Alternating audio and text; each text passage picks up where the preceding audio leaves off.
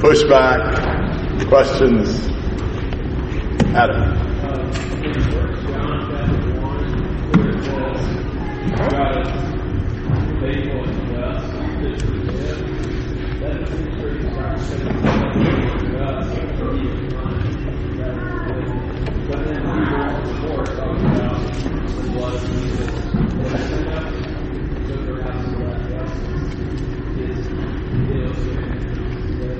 Yeah, that is interesting that he says in 1 John 1:9, he is faithful and righteous or just to forgive us our sins.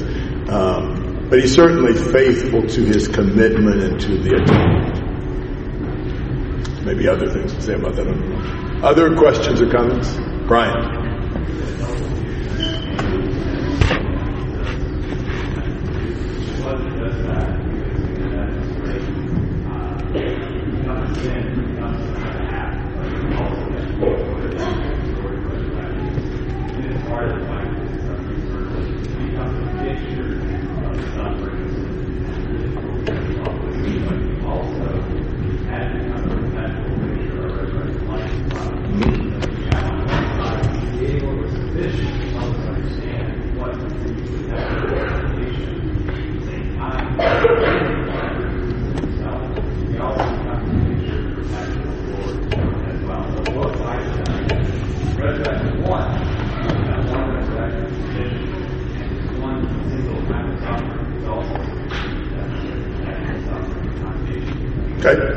Jesus depicts for all time the suffering and the resurrection. Harry?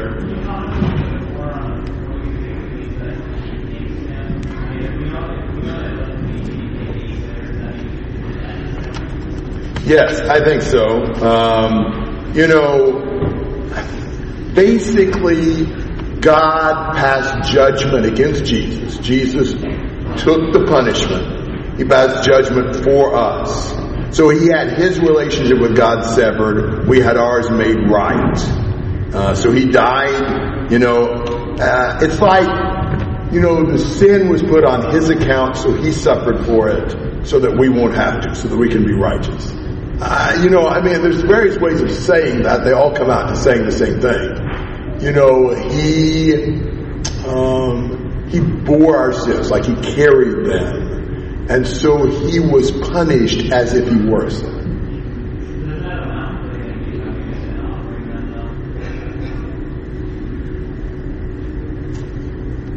I don't know. He's asking questions. Does that not amount to him being a sin offering? I believe he was a sin offering.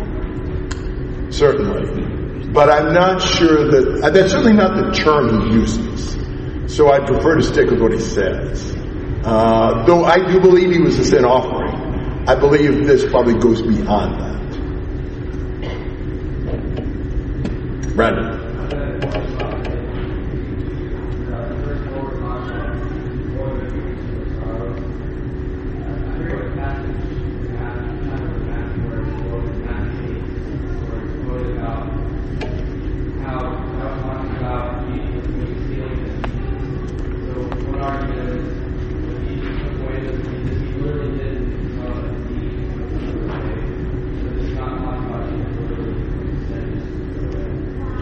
Yes, okay. Yeah, the question is about Matthew 8:17, where Jesus healed people. This was to fulfill what was spoken through Isaiah the prophet. He himself took our infirmities and carried away our diseases.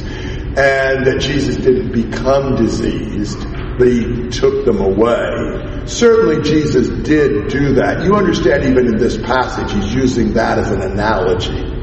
Jesus healing people physically is an analogy.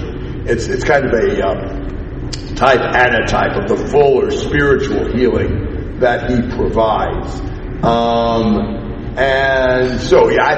think they are. That would not be an absolute parallel in the sense I would agree. He didn't take their sicknesses upon himself.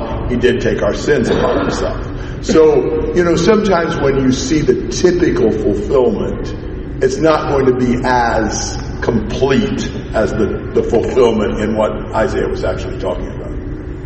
Joe? Just a question. The difference between sin and sin offering, think back to the sacrifice in the Old Testament. The animals weren't aware of what was taking place. To me, there's a distinction significant that Jesus was aware, and thus is crying out Psalm 22. Right. Yeah, Jesus, different from the animals, he was aware. This was a voluntary offering on his part. No animal could fully take our place. I mean, that was the sacrifice of the lamb or whatever was a representation of the ultimate sacrifice that could take our place, because Jesus did a conscious sacrifice for us. Yes.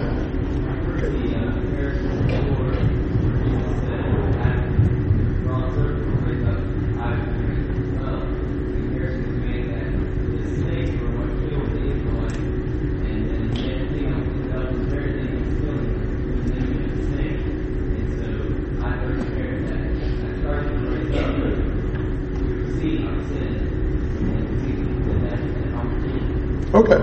Perhaps there's something to that. Dan. So what similarities or differences do we have in how we forgive others? Sometimes I thought that when someone comes asking for forgiveness, that I say, oh, it's not going to forgive you, and it's done. We're God. We can't just wave his hand. We can't just forget about it. There needs to be restitution. So how is it different, or how is it saying that the way we forgive? Okay, should we forgive as God forgives? And so God doesn't just dismiss the sins without our repentance, for example. Here's at least something. I'm not sure I know the full answer to that. But is there a difference between forgiveness and a forgiving spirit? Jesus prayed, God forgive them. Now, the application of that would be as they repent. But he wanted their forgiveness. He had no malice. He took no revenge.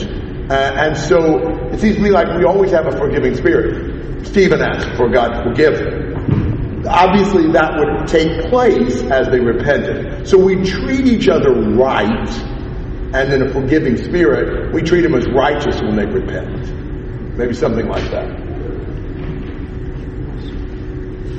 All right? Yes, right.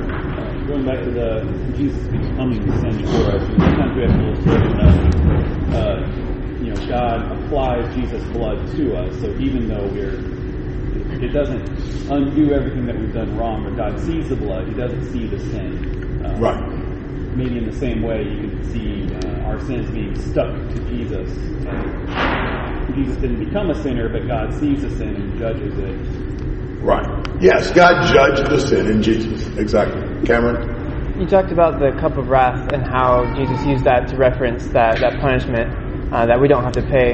And you went to Jeremiah 25 to explain a little bit of what that was. But back in Jeremiah 25, it says that he forced the nations to drink of it. So to what degree did the nations partake of that same punishment that Jesus had? Well, I think the idea is they're going to experience God's wrath. God's going to punish them because of their sins. Jesus took that cup in our place, and he was punished in our place. J.D. And part of the thing in verse 21, how we became sin, is the rest of that sentence, we have the righteous of God. It's clearly hot and bigger here. On what level are we the righteous of God? We're not just, God is righteous, our theory, but he's saying something bigger in your Bible. Okay, yeah, good point. In 2 Corinthians 5.21, he made him who knew no sin to be sin on our behalf so that we might become the righteousness of God in him. I think he's using righteousness in much the same way that Paul does in Romans, being made right with God. Jesus' relationship with God was severed so we could be made right with God. We were made righteous before God, forgiven, and in a right relationship with him. I think that's the idea. We are the righteousness of God. We're innocent before God. He is the one treated as a sinner. All right, I don't see any other hands up. That may be just as well. I think we've probably gone about as far with this as we should. Appreciate your patience. I realize it's not for everybody, but for this all really applicable. I think it's helpful, though, and I think we need some inoculation about this. Paul's going to lead us in some songs.